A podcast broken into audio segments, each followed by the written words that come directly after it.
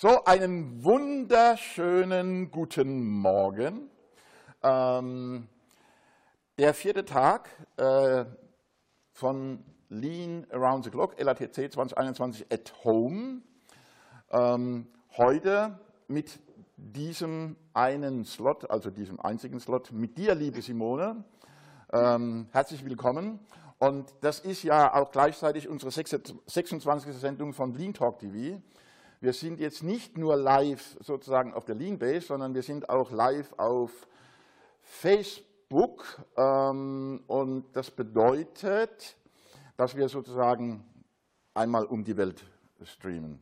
Hallo Simone, grüß dich. Hallo Ralf, grüß dich. Wie ja, schön, dass ich hier sein darf. Ich wäre ja ganz gern im Studio bei euch gewesen. Das ist nun anders gekommen, also wirklich Atom. Aber wie es aussieht, haben wir eine gute Verbindung. Ich freue mich auf unser äh, Gespräch. Äh, ja, und wir müssen kurz erklären, ähm, ähm, du hast ja schon äh, Hotel und äh, Zugticket mhm. und allem drum und dran gebucht. Ähm, und das, obwohl du sozusagen in drei Wochen umziehen möchtest. Ne? Du hast ja. einen ziemlich großen Umzug vor dir, von A nach B. Ähm, und dann hast du gesagt, ja, okay, das mache ich. Ähm, und dann ist dein Hund, äh, nein, nicht dein, dein Hund, äh, deine Hunde sind mit deinem Mann Gassi gegangen. Genau, so rum, genau so rum, ja. und, ist, äh, und dann haben die, eine, haben die was gemacht, äh, womit dein Mann nicht gerechnet hat. so und ungefähr. Jetzt hat er ein dickes Knie, kann nicht mehr laufen und ähm, ja. So. Ich bin jetzt Pflegerin, ich bin Taxifahrer, ich bin Hundesitter, ähm, alles. Und natürlich lieb sorgende Ehefrau. Das, also das zuallererst. Zuallererst. Zuallererst. Mhm. Okay. Ähm, und deswegen schalten wir dich per Zoom zu. genau so. so, so. Genau. Äh, du bist großer Fan vom Udo Lindenberg.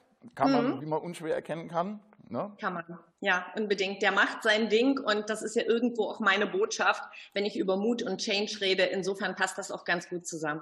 Genau. Und äh, wir wollen uns jetzt unterhalten mit dir. Also du bist, für mich bist du die Mut-Expertin. Ähm, Dankeschön. Ähm, und ähm, wir kennen uns seit mindestens fünf, sechs Jahren. Und du ja. bist ähm, bei unserem allerersten äh, LATC 2016 in, äh, im Rhein-Neckar-Theater schon auf der Bühne mhm. gestanden mhm. Ähm, und hast über Mut gesprochen. Und jetzt haben wir ja eine Zeit, hm, die so ist, wie sie ist.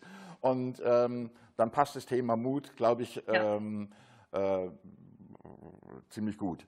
Und mhm. wir wollen uns, ähm, also der Titel in der Ankündigung für diese Sendung beziehungsweise für diesen Stream lautet, Mut in Management und Führung im Wandel. Das Management muss insbesondere in diesen Wandelzeiten beidhändig das hatten wir schon mal, weil, als wir den Hajo Gerks äh, diese Woche da hatten, agieren. Das bedeutet den Spagat zwischen Stabilität, Effizienz und Flexibilität, Kreativität und Innovation zu meistern. Kurz gesagt, mutig sein, mutiger sein wie in normalen Zeiten. Das so zur Einleitung und jetzt nochmal für euch, äh, alle da draußen. Ihr könnt natürlich, ähm, und bitte entschuldigt, wenn ich also mal mich abwende von der Kamera, weil ich gucke gleichzeitig, was in dem Chat läuft. Und ihr könnt natürlich jederzeit ähm, jetzt ähm, entgegen äh, den bisherigen Slots, ihr könnt euch jederzeit im Chat einbringen äh, und könnt äh, dort äh, der Simone Fragen stellen, ihr könnt Bemerkungen machen, ihr könnt euch also an der Diskussion jetzt beteiligen. Ähm, wir machen das jetzt nicht so stringent, wie wir das bei äh, äh, den anderen Slots gemacht haben. Und für alle diejenigen, die uns auf Facebook zugucken, ähm, ihr seid bitte so lieb und äh, nutzt die Kommentarfunktion und dann werden wir das sozusagen parallel, ähm, parallel äh, einspielen. So, ähm, jo, ähm, auf Facebook ähm, kommentiert schon der Kurt August Hermann Scheffenhagen, du bist eine Kurzbeschreibung einer Ehefrau. Hm, okay, gut. ich hoffe, sagt, das ist nichts Schlimmes. Ich hoffe, ja, das meint er nicht schlimm. Mal, dass also. es Schlimmes ist und der Kurt ähm, wünscht dir darüber hinaus einen guten Morgen. Der Ulrich Hinsen guckt uns Moin. auch zu auf Facebook.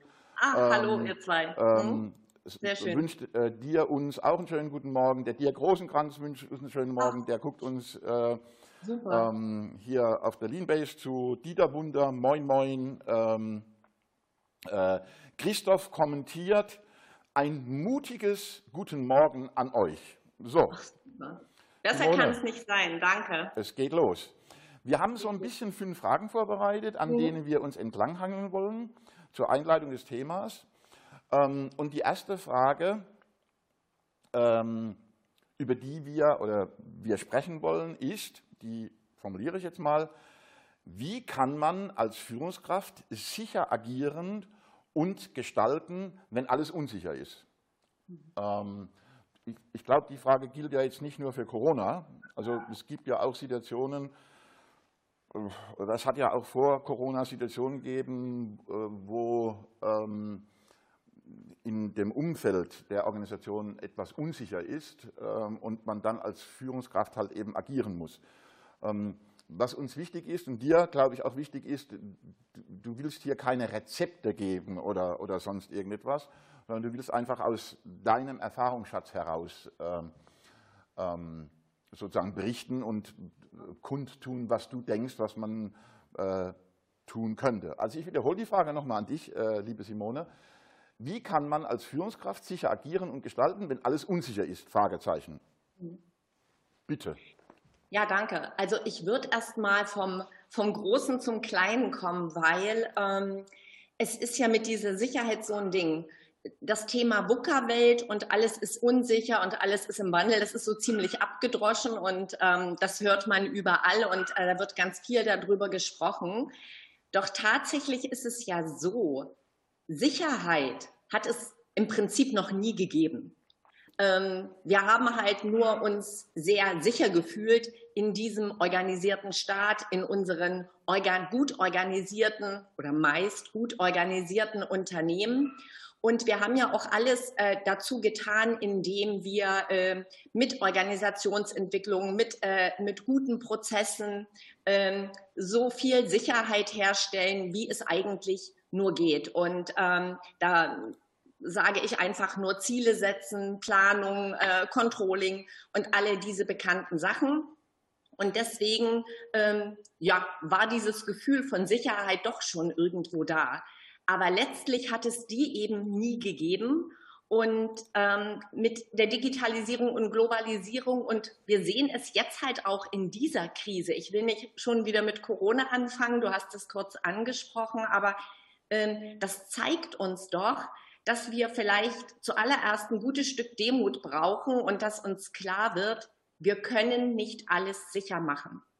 Mhm. Ähm, der Lass mich mal kurz nachfragen, wenn du sagst, mhm. ähm, also ich habe dich so verstanden, äh, Simone, du sagst, ähm, es war noch nie sicher. Also, mhm. Also lassen wir mal bewusst diese Corona-Zeit weg, äh, weil das ja, ja. auch, glaube ich, eine ganz besondere ist und eine, mhm. ja, ähm, und lass uns mal in den Unternehmensalltag hineingehen. Und mhm. wenn ich mhm. dich dann richtig verstanden habe, sagst du, ähm, wir haben zwar gedacht, es wäre alles irgendwie sicher, äh, aber in Wirklichkeit ist es das ja nicht. Ist Nein. das so richtig? Habe ich dich so richtig verstanden? Da hast du mich richtig verstanden. Doch in dem Moment, wo wir jetzt äh, darüber sprechen, dass sich alles so schnell wandelt, dass diese Welt VUCA ist und dann wird es plötzlich zum Problem.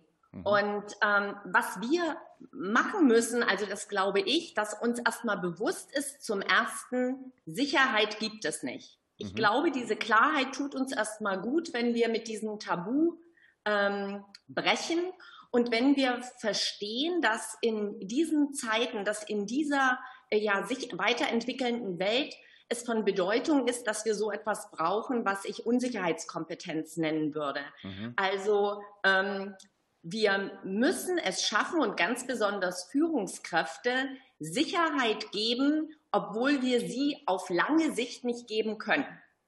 Jetzt also, könnte man sagen, ja, wie soll das gehen? Es ist alles unsicher. Wie will ich als Führungskraft dabei Sicherheit geben? Mhm. Und ich sage dann immer... Nicht, gehen wir vielleicht, wenn ich hm? darf, Simone, gehen wir vielleicht noch nicht mal dahin, ähm, wie man dann möglicherweise Sicherheit gibt. Also mhm. ich habe das deswegen, ich habe das halt nachgefragt, weil wenn das ja richtig wäre oder wenn das richtig mhm. ist oder diese, lass, lass, uns das mal als Hypothese im. Raum stehen, ähm, dass es nur eine scheinbare Sicherheit gibt und in oder eine gefühlte, aber in Wirklichkeit das ja alles nicht so sicher ist, ähm, dann gilt es ja nicht nur für Führungskräfte, sondern dann gilt es ja auch für jeden Mensch, der in einem Unternehmen arbeitet.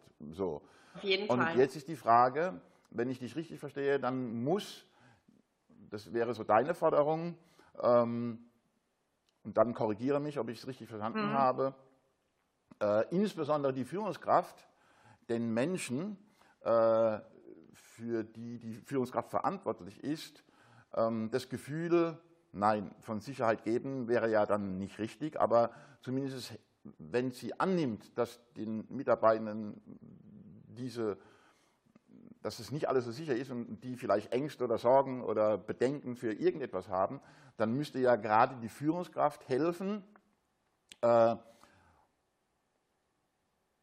dass die sich sicherer fühlen. Mir fällt jetzt nichts anderes ein. Dazu. Ja, nee, das, das ist auch gut gesagt. Das hört sich so ein bisschen ambivalent an. Ne? Wenn ich einerseits sage, es gibt gar keine Sicherheit und dann soll Führung plötzlich so agieren, dass Mitarbeiter sich zumindest immer wieder in Sequenzen sicher fühlen. Aber mhm. das ist ja so. Wir können ja auch mal einfach uns den Menschen angucken, stammesgeschichtlich gesehen, äh, in Bezug auf Angst und so weiter, weil der Mensch braucht Sicherheit, um sich zu reproduzieren. Jetzt haben wir ein ganz interessantes Thema. Also da geht es um Fortpflanzung. Wir brauchen Sicherheit, um eine Familie großzuziehen. Das war schon damals in Urzeiten so. Deswegen ist es im Führungsalltag auch wichtig, dass wir wirklich immer Sequenzen haben, wo wir uns ja relativ sicher fühlen. Und mhm. als Führungskraft bin ich aus meiner Sicht verantwortlich, den Menschen den Rahmen zu geben, zu gestalten mhm. wenn ich mich als Diener sehe für meine Mitarbeiter. Also ich gebe denen den Rahmen, dass sie gestalten können, damit wir letztlich unsere Ziele erreichen, damit wir die Unternehmen dahin bringen, ähm, das, was sie sich gesetzt haben, ihre Ziele zu erreichen, ihre Visionen zu verfolgen. Mhm. Und insofern ist es richtig, was du sagst, ähm, ist das eine Führungsaufgabe. Okay, also wir hatten ja am Donnerstagabend den äh, Rolf Arnold hier, Professor Rolf Arnold, Mhm. Ähm, ähm, und der hat, also als wir über, dann mhm. in seinem Beitrag hat er ja auch über Führungskräfte gesprochen ja. und über Leadership im, im, im Allgemeinen. Im Übrigen ein Beitrag, der sehr häufig abgerufen worden ist ähm, während des Livestreams. Und, ähm, und der hat ähm, äh, gesagt, gute Führungskräfte aus seiner Sicht agieren aus der Zukunft heraus. Mhm. Also, ähm, der hat gesagt, ähm, wenn du als Führungskraft gut sein möchtest, dann musst du dir eine Zukunft vorstellen oder die Zukunft vorstellen, wie du denkst, dass du ähm, eben, äh, äh ja, wie die Zukunft aussieht ähm, und musst aus, aus diesem Gedankenbild heraus, so habe ich es verstanden, äh, die Mitarbeitenden äh, in in diese, aus der Gegenwart in diese Zukunft, Zukunft hineinholen. Mhm. Das könnte ja dann aber, wenn die These stimmt, was du jetzt sagst, ja auch dazu führen, dass es noch mehr Unsicherheit bedeutet. Also mhm. ich versuche mal ein plattes Beispiel zu machen.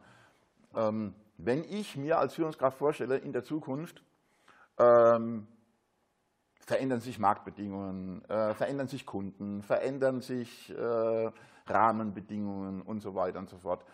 Ähm, dann muss ich mich darauf einstellen, muss aber auch den Mitarbeitenden, für die ich verantwortlich bin, sozusagen dieses Bild zeichnen. Und das könnte ja Unsicherheit bedeuten, oder?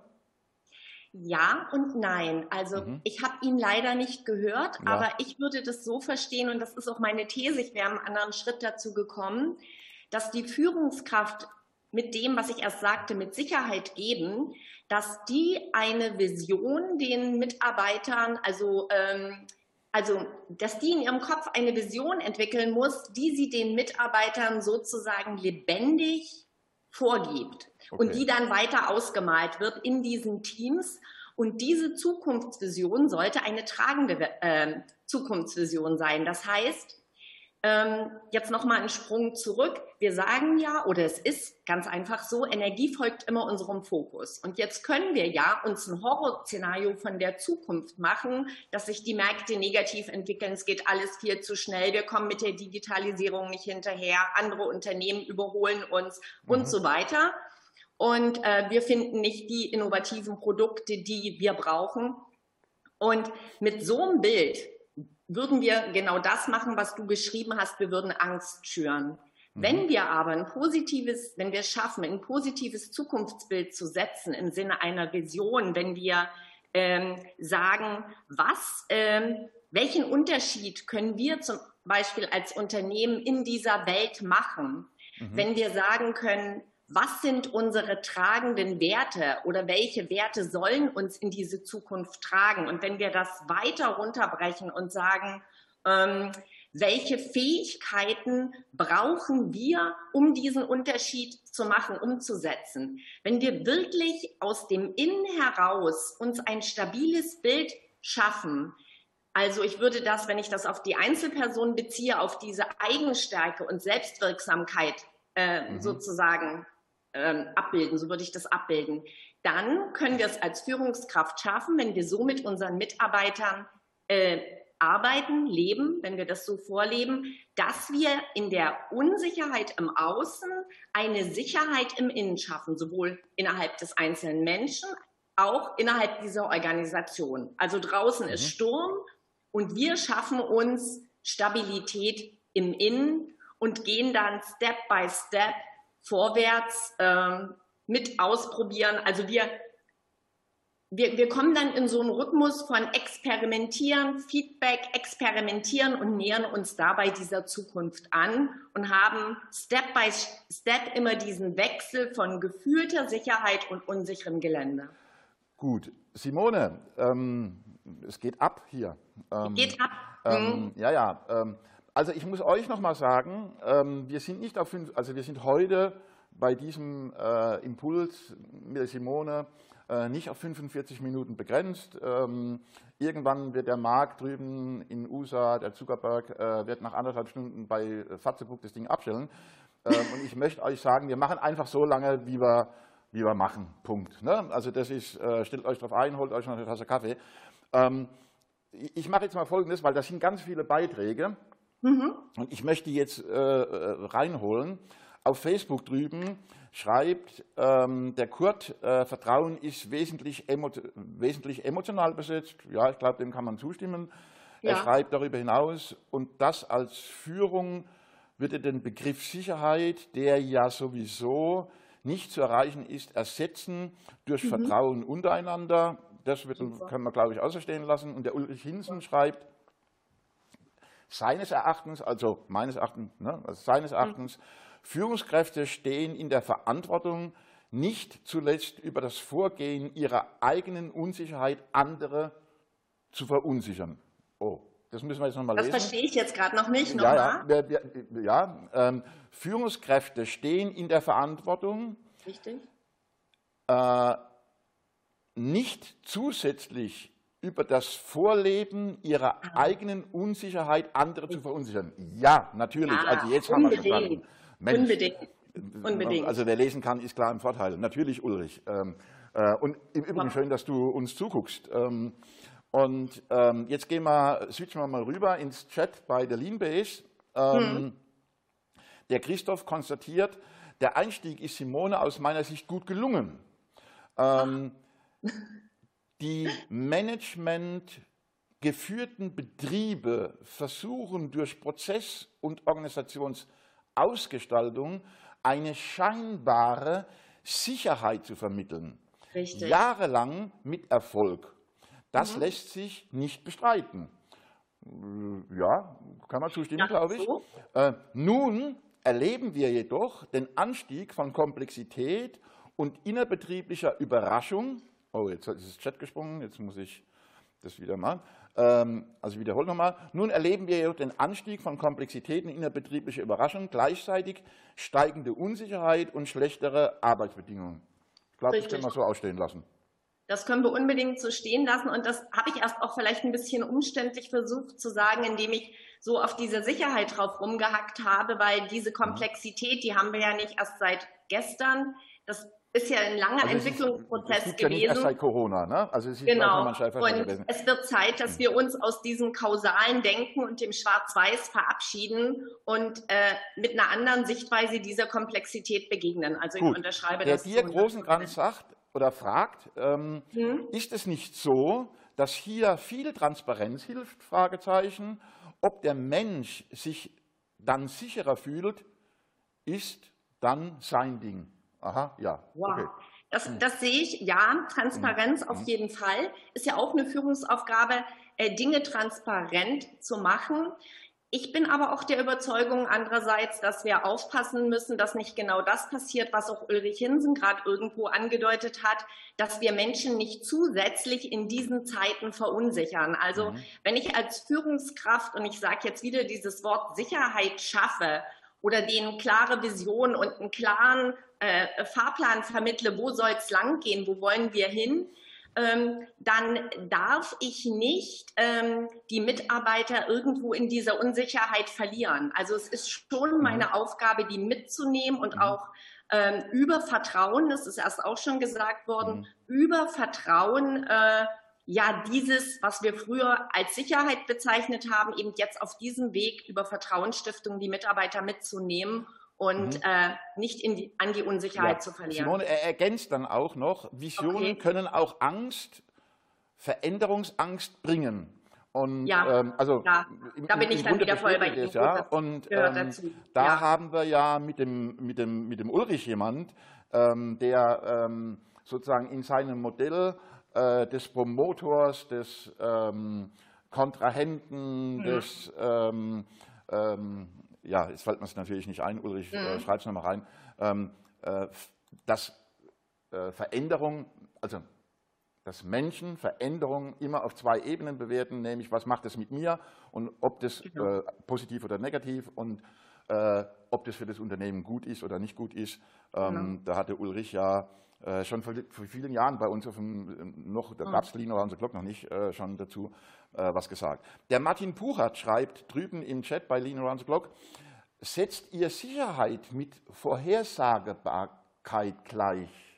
Warte, muss ich dann von der Ebene, was tun wir, auf die Ebene, wie tun wir oder warum tun wir es, die Sicherheit verschieben?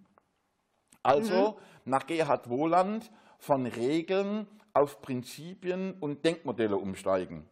Auf jeden Fall. Also mhm. da bin ich total dabei. Mhm. Deswegen habe ich erst auch gesagt, es ist ganz wichtig, dass wir eben diese Sicherheit über die Vision, dieses große Wofür, ne, äh, mhm. treten wir an. Was ist unser Warum? Dass wir es auf die Haltungsebene auch bringen. Was ist unser Warum? Was treibt uns gemeinsam an? Mhm.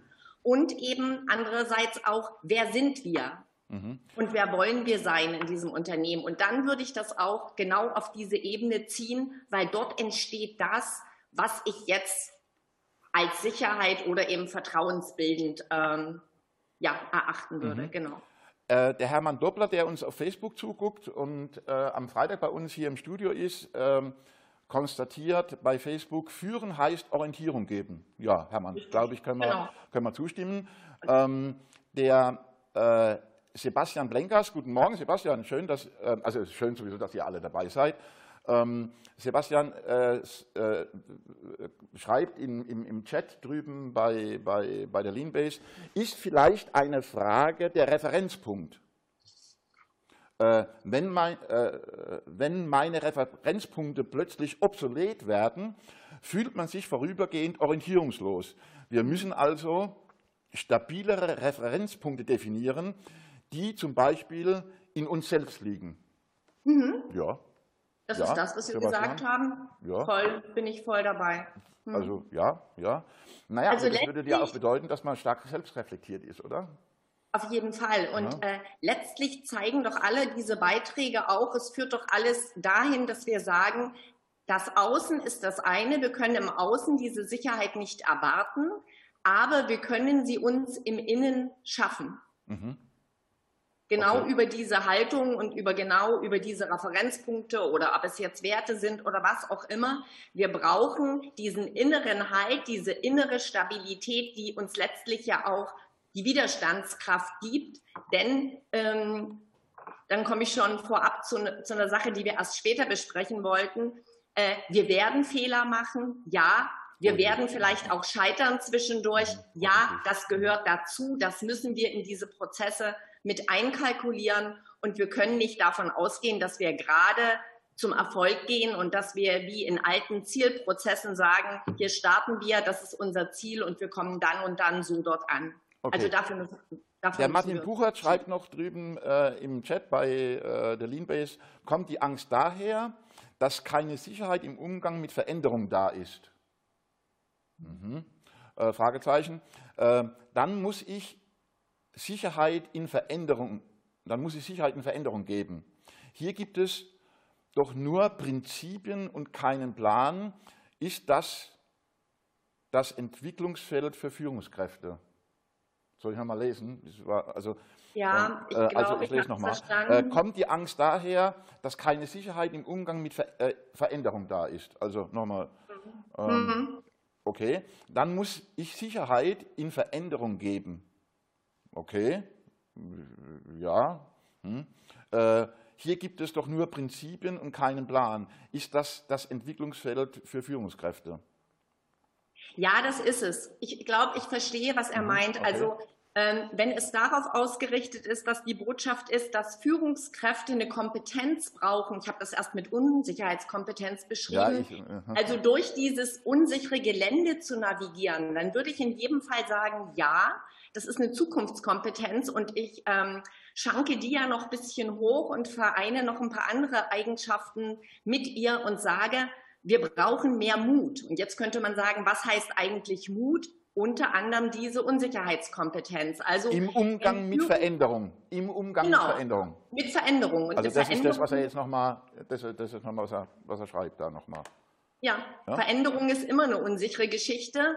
Und wir dürfen halt nicht glauben und auch das nicht nähern, dass wenn ein Veränderungsprozess stattfindet, dass wir immer von A nach B kommen, mhm. sondern dass dieser Weg natürlich unwegbar ist und dass dort Risiken auf der Strecke liegen.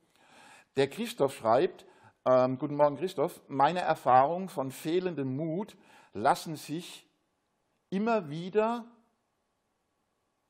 aus auf die Themen fehlender Rückendeckung und Kommunikation zurückführen, auf allen Ebenen? Also wenn er jetzt von Führungskräften im, in diesen ja, sogenannten Sandwich-Positionen spricht, dann könnte man das sagen, wenn ich mhm. äh, in diesen Positionen keine Rückendeckung habe, wenn es keine klare Vision gibt, wenn es keine klaren ähm, Richtlinien für Führung gibt, wenn es, wenn eine Wertekultur nicht ähm, kommuniziert ist, dann kann das sein. Aber letztlich ist aus meiner Sicht, und da bin ich beim Thema Eigenverantwortung, jede Führungskraft in ihrem Bereich dafür verantwortlich, sich auch diesen Rahmen zu schaffen. Ich habe mal zwischendrin mal geguckt, ähm, weil wir ja die ganze Zeit über Mut reden und wir das, mhm. ähm, den Begriff so häufig nutzen mhm. ähm, und wir irgendwie vielleicht gar keine gemeinsame Vorstellung davon mhm. haben, was eigentlich Mut ist. Ähm, und da steht, Fähigkeit, in einer gefährlichen, riskanten Situation seine Angst zu überwinden, Furchtlosigkeit angesichts einer Situation, in der man Angst haben könnte. Ja, das ist, für mich ist es ein Auszug und ich switch jetzt, wenn ich darf, mal ganz rüber. Gerne, also, gerne, gerne, ich gerne. habe ja äh, mich in den letzten dreieinhalb Jahren mit dem Thema Mut äh, beschäftigt. Ich bin vom Thema Scheitern auf das Thema Mut gekommen und habe das auf drei Ebenen einmal aus der Persönlichkeitsebene betrachtet, im Bereich Management und Führung, aber auch im gesellschaftlichen Kontext.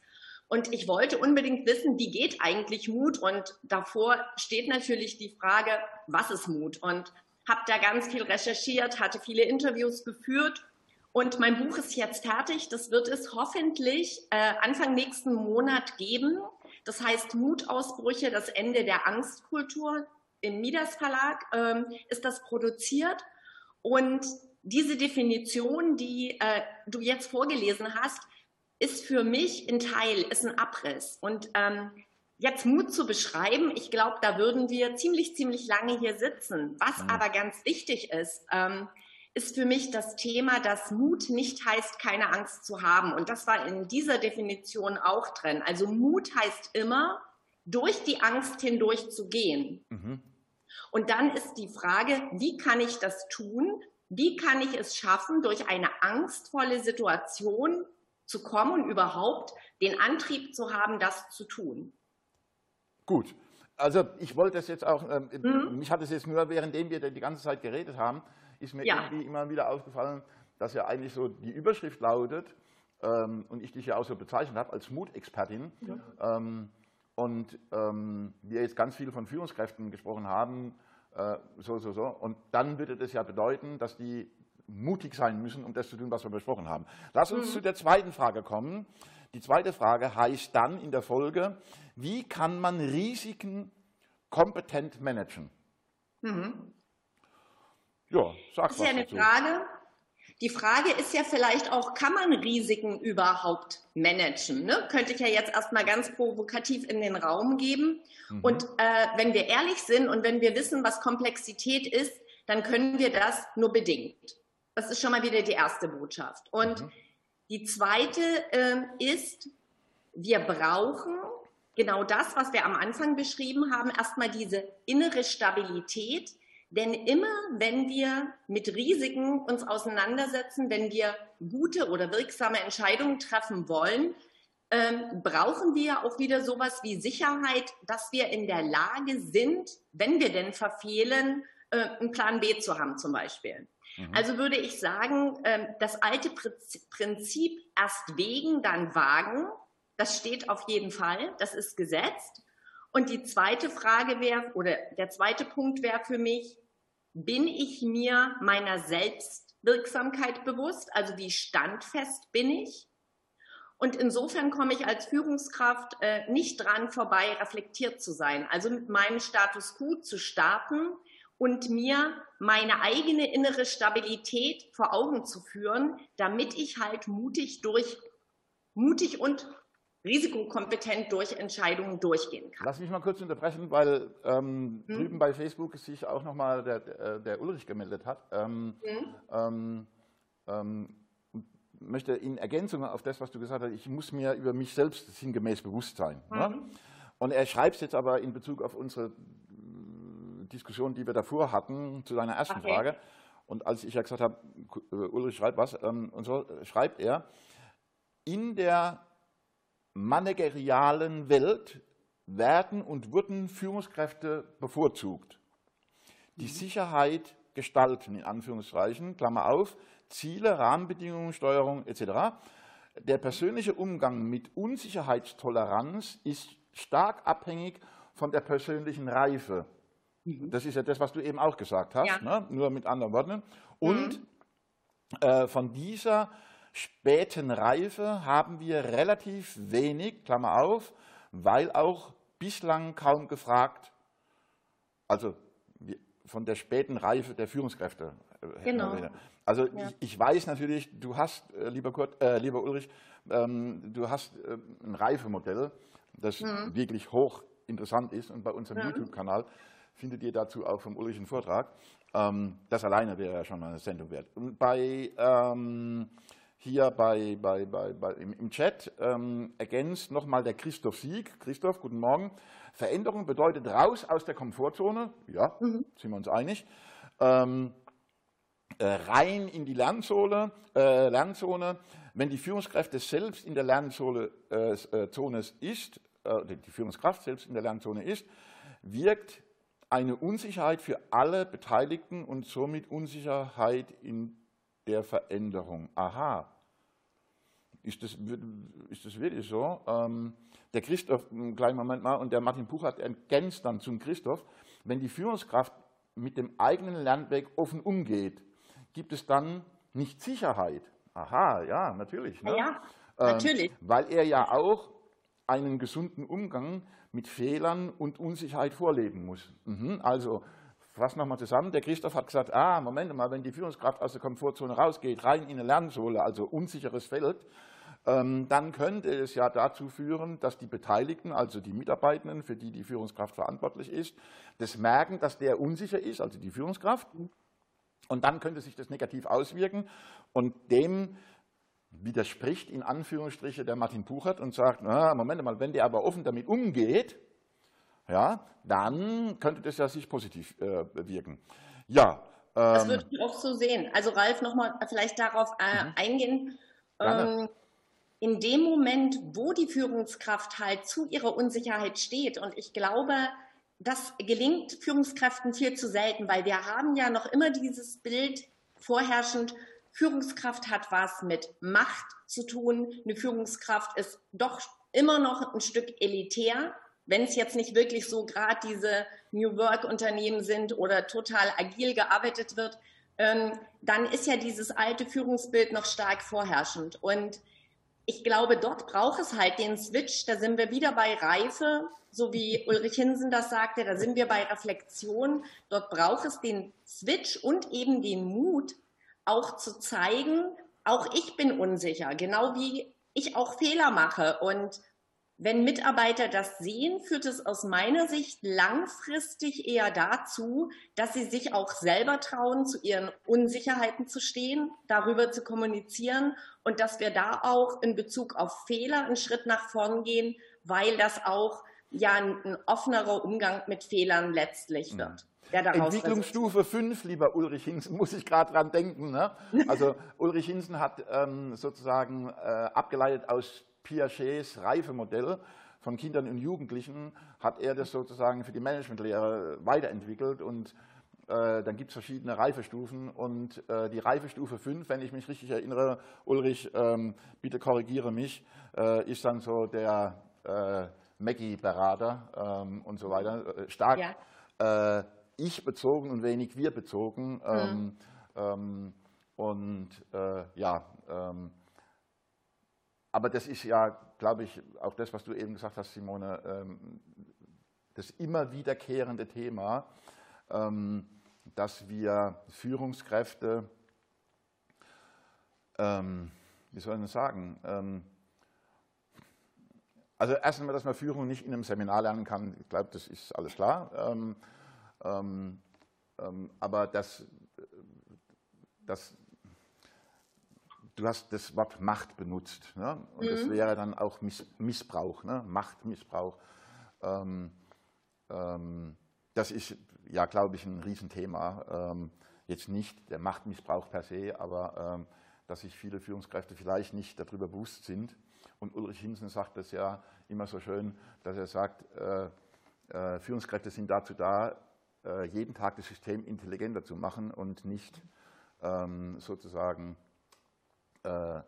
dafür zu sorgen, ähm, dass, die, dass das System das tut, was die Führungskraft äh, denkt, was richtig wäre. Ne? Und das ist aber ja, ja das kann man auch nur unterstreichen. Thema. Letztlich ja.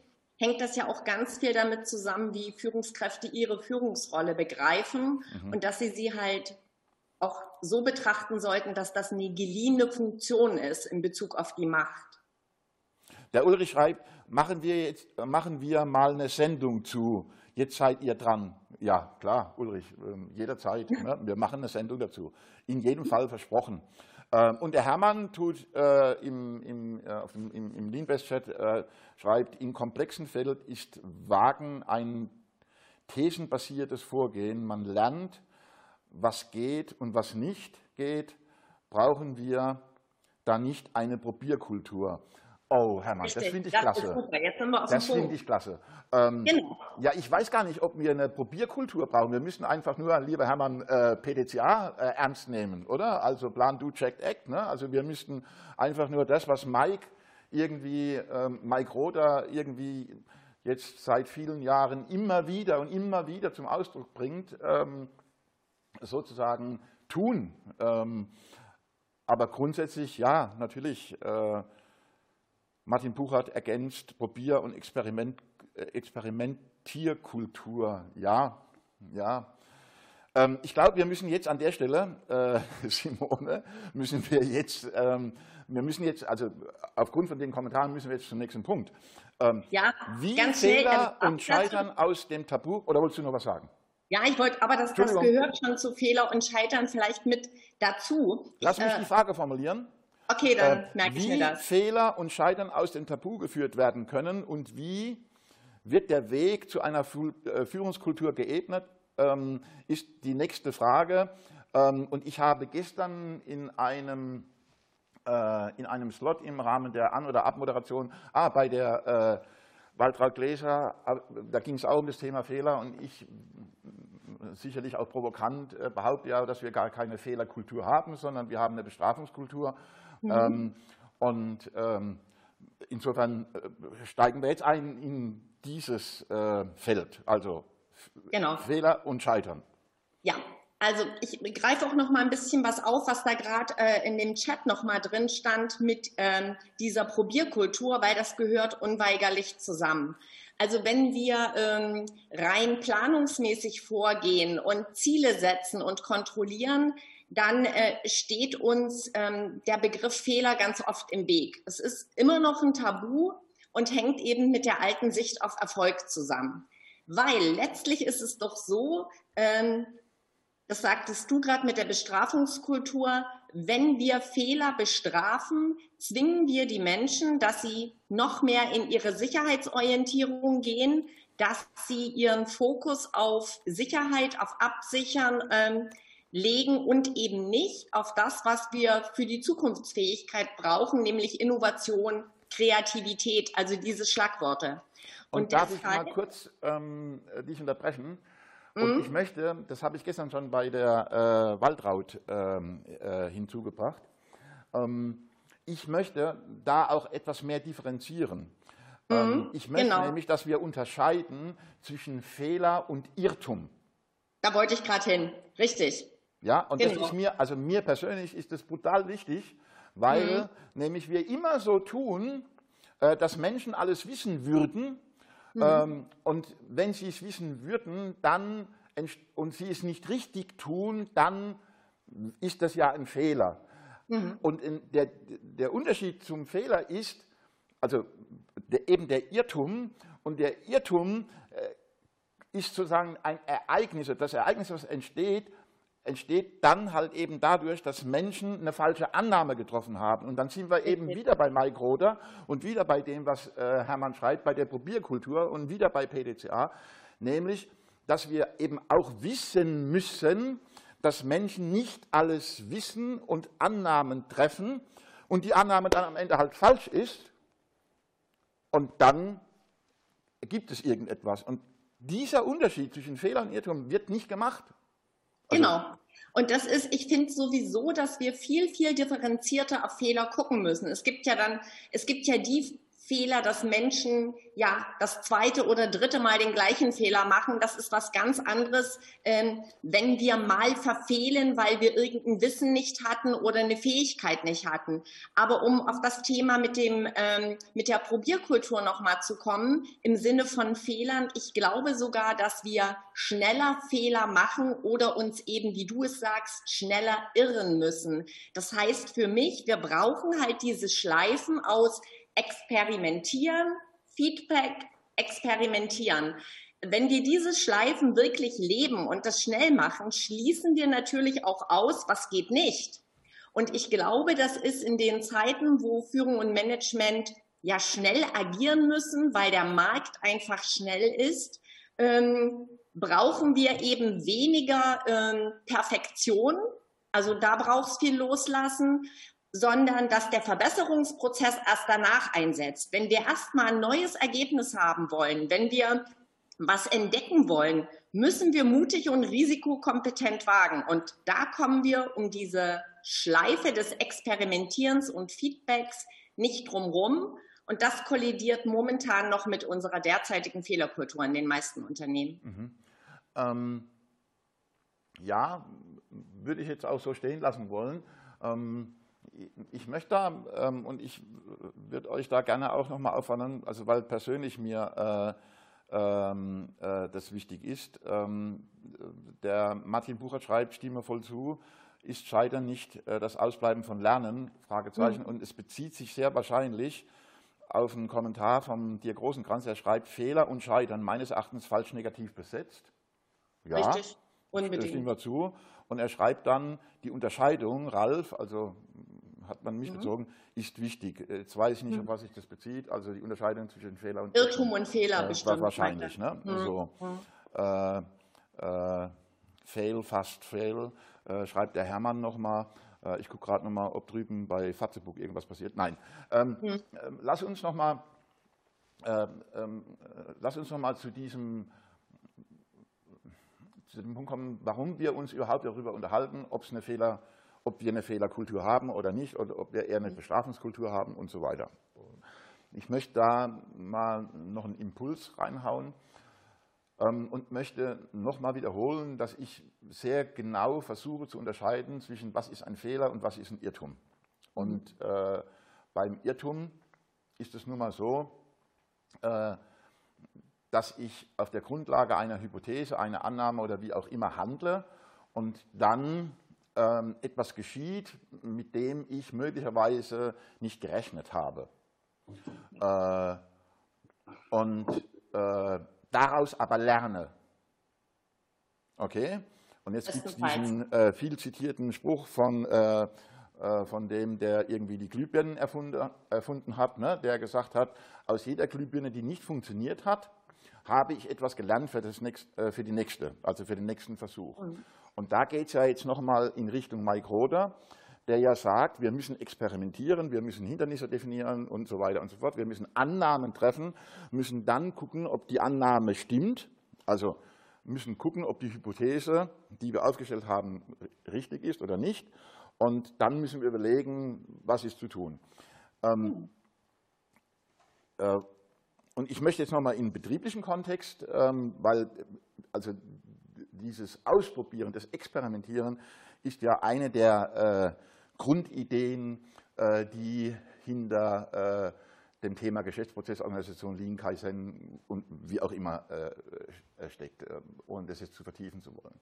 Nur habe ich das Gefühl, dass die Unternehmen und damit eben auch die Führungskräfte und damit am Ende die gesamte Organisation ähm, ähm, dafür keine Zeit hat. Also sie schaffen auch keine Räume, äh, wo ich etwas ausprobieren kann, wo ich, ähm, wo ich experimentieren kann.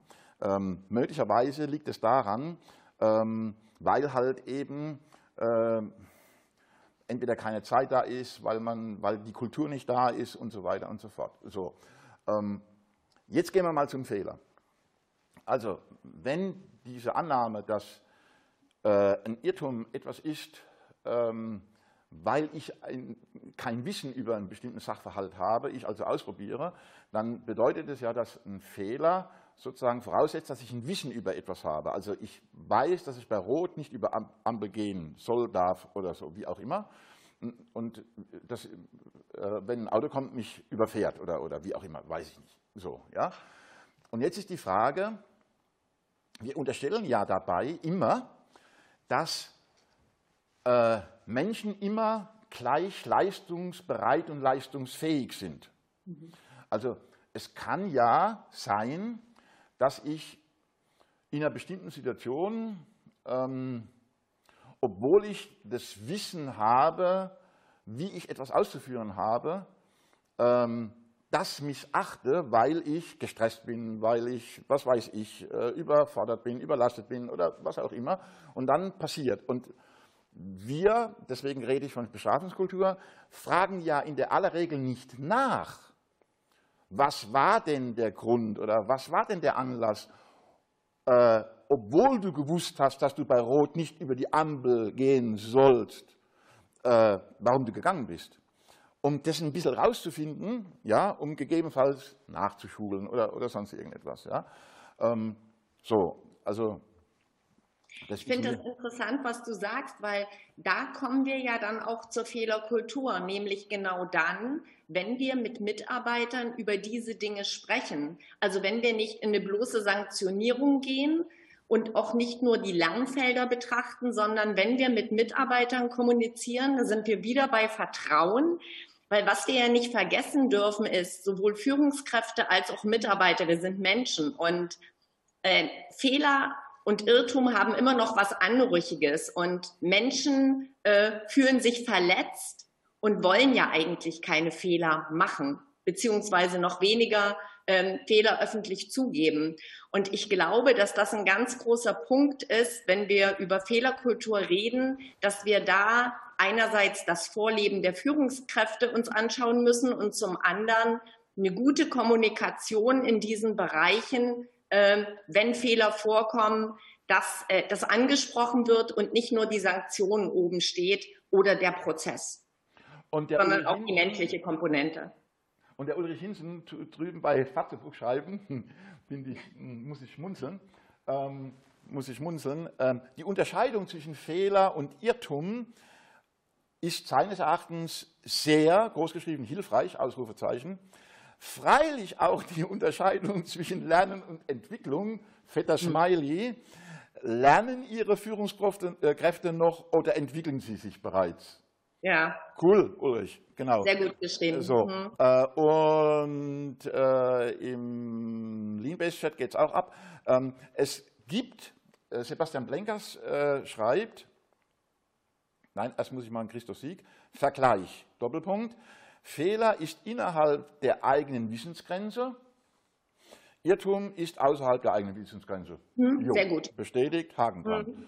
Ja, okay. Ähm, Sebastian super. Blenker schreibt, es gibt unter dem Stichwort Human Factors ähm, eine detaillierte Analyse menschlicher Fehler. Unter anderem eine stärkere Differenzierung in Ausrutscher, Versehen, Irrtum, Verstoß. Spannendes Thema, mit dem äh, sich eine stärkere Beschäftigung lohnt. Mhm. Sebastian, ähm, also erstmal finde ich total cool, kannte ich nicht, ähm, äh, diese Abstufung, wenn ich das mal so sagen äh, darf. Ähm, und er sagt, James Reason äh, äh, würde das tun, sollte man vielleicht merken. Und der Martin Puchert ergänzt, ich finde, die Abstufung passt nur zu Regeln, denn der Verstoß eröffnet ja erst neue Ideen. Okay? Hm. So. Ähm, ja, euch. also Dennoch finde ich, ähm, wir könnten ja auch so eine Überschrift jetzt so drüber setzen und sagen, dass es ganz, ganz wichtig ist, dass ein Unternehmen sich klar macht, was ist ein Fehler für uns? Was ist ein Irrtum? Was ist ein Fehler? Und wie gehen wir mit dieser Einstufung dann um? Also was hat es zur Folge? Wo geht es nur um Lernen oder wo müssen wir auch andere Konsequenzen ziehen? Und deswegen ist diese Frage erstmal ganz wichtig. Und trotzdem bleibt immer noch das, da sind wir noch nicht eingegangen, was ich erst mit der Verletzlichkeit meinte. Ich glaube, uns Menschen steht ein Stück Demut und vor allem Führungskräften ein Stück Demut ganz gut äh, zu begreifen. Ich mache Fehler, ich verirre mich, du machst Fehler, du verirrst dich.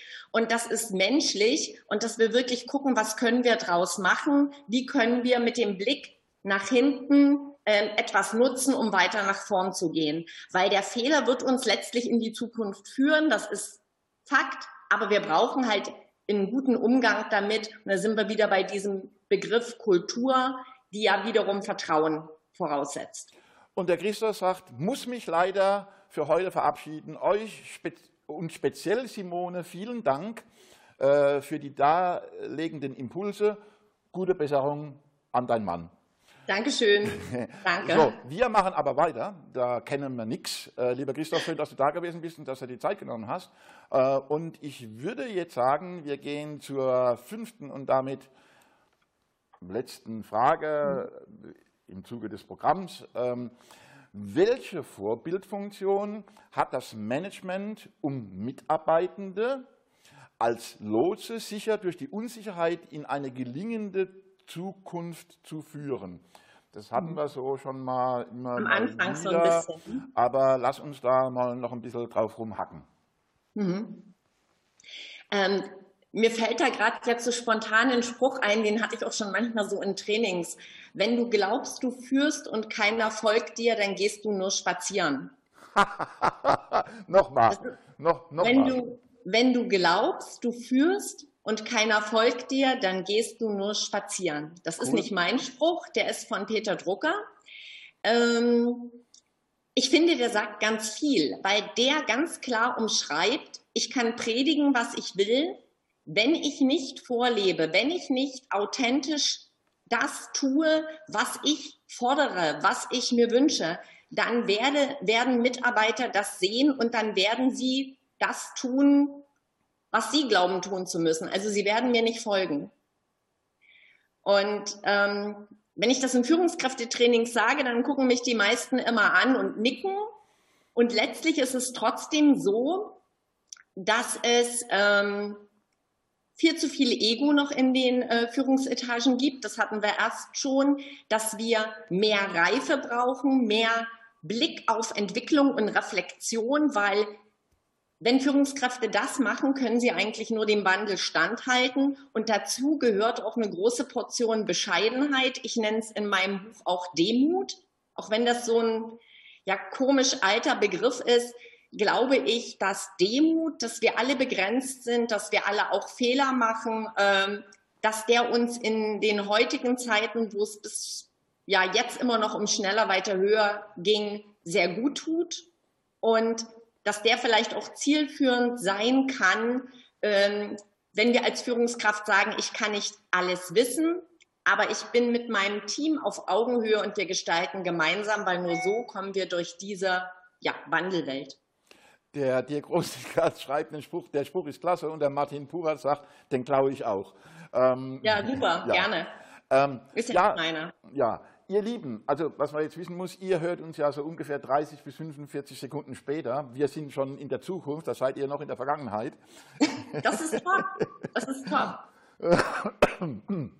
Und deswegen ähm, sage ich jetzt schon mal, kündige ich jetzt schon mal an, es ist 11.56 Uhr, ähm, wir kommen langsam zum Ende, liebe Simone. Das ging ja schnell. Dann haben wir eine Stunde äh, über Mut uns unterhalten. Ähm, Simone, ähm, ich sage jetzt mal, und wir bleiben dann aber noch für einen Moment online, ich sage jetzt mal, ähm, vielen, vielen Dank, äh, dass trotz dem ganzen Stress, äh, der sich sozusagen in den letzten ähm, 72 Stunden äh, bei dir ergeben hat, ähm, äh, du dann doch ähm, die Zeit gefunden hast, äh, uns wenigstens per Zoom zu äh, geschaltet äh, sein zu können. Boah, was war das für ein Satz? Wir ähm, haben es verstanden. Du, genau. ich sage sag danke an euch, dass ich äh, Teil in eurer Community jetzt sein konnte. Und ja, was ich so gemerkt habe, ist, wir hatten viel zu viele Themen aus diesem großen Bereich. Wir hätten, glaube ich, ewig diskutieren können. Wir hätten auch einfach nur auf die Chats eingehen können. Ähm, ich finde es großartig, was da für Impulse auch noch kamen. Und es hat ganz doll Spaß gemacht. Ja, und jetzt mach noch mal Werbung für dein Buch. Das erscheint wann? Ja, also ich habe jetzt das ähm, Datum noch nicht ganz konkret, aber es soll wohl Mitte Februar nun endlich rauskommen im Buchhandel, Amazon, auch wenn ich das nicht so gern sage, ja. Das heißt Mutausbrüche vom Ende der Angstkultur und ähm, erscheint im Midas Verlag. Aber ich mache da, glaube ich, auch noch mal eine Welle in Social Media, wenn es dann erhältlich ist. Bis jetzt ist es vorbestellbar zumindest. Genau. Und ähm, da werden all diese Themen auch angeschnitten. So, der Ulrich Hinsen schreibt, ähm, sehr schön, äh, ich fand es äh, klasse, äh, danke an euch beiden. Äh, Ulrich, danke zurück, dass du uns zugeschaut hast. Danke. Der Rico Kaufmann schreibt auf Facebook, vielen Dank. Ähm, ähm, insofern, ihr Lieben da draußen, ähm, wir machen für heute Schluss. Ähm, am Montag, sprich morgen, geht es um 10 Uhr weiter. Wir haben wieder ein Hammerprogramm. ähm, wir streamen ab 10 äh, durchgehend äh, bis um 19 Uhr und äh, haben dann eine Hammerwoche vor uns, nämlich von Montag bis Freitag äh, jeden Tag so zwischen sieben und zehn Livestreams. Wir wissen, dass wir es euch nicht einfach machen, ähm, aber das gehört halt eben auch zum, zum Lean Around the Clock. Der Sebastian Blenker schreibt, ähm, vielen Dank, äh, war sehr interessant, leider viel zu kurz. Mensch, dann, äh, ja, äh, genau. Martin Buchert schreibt, danke, war super, gerne wieder.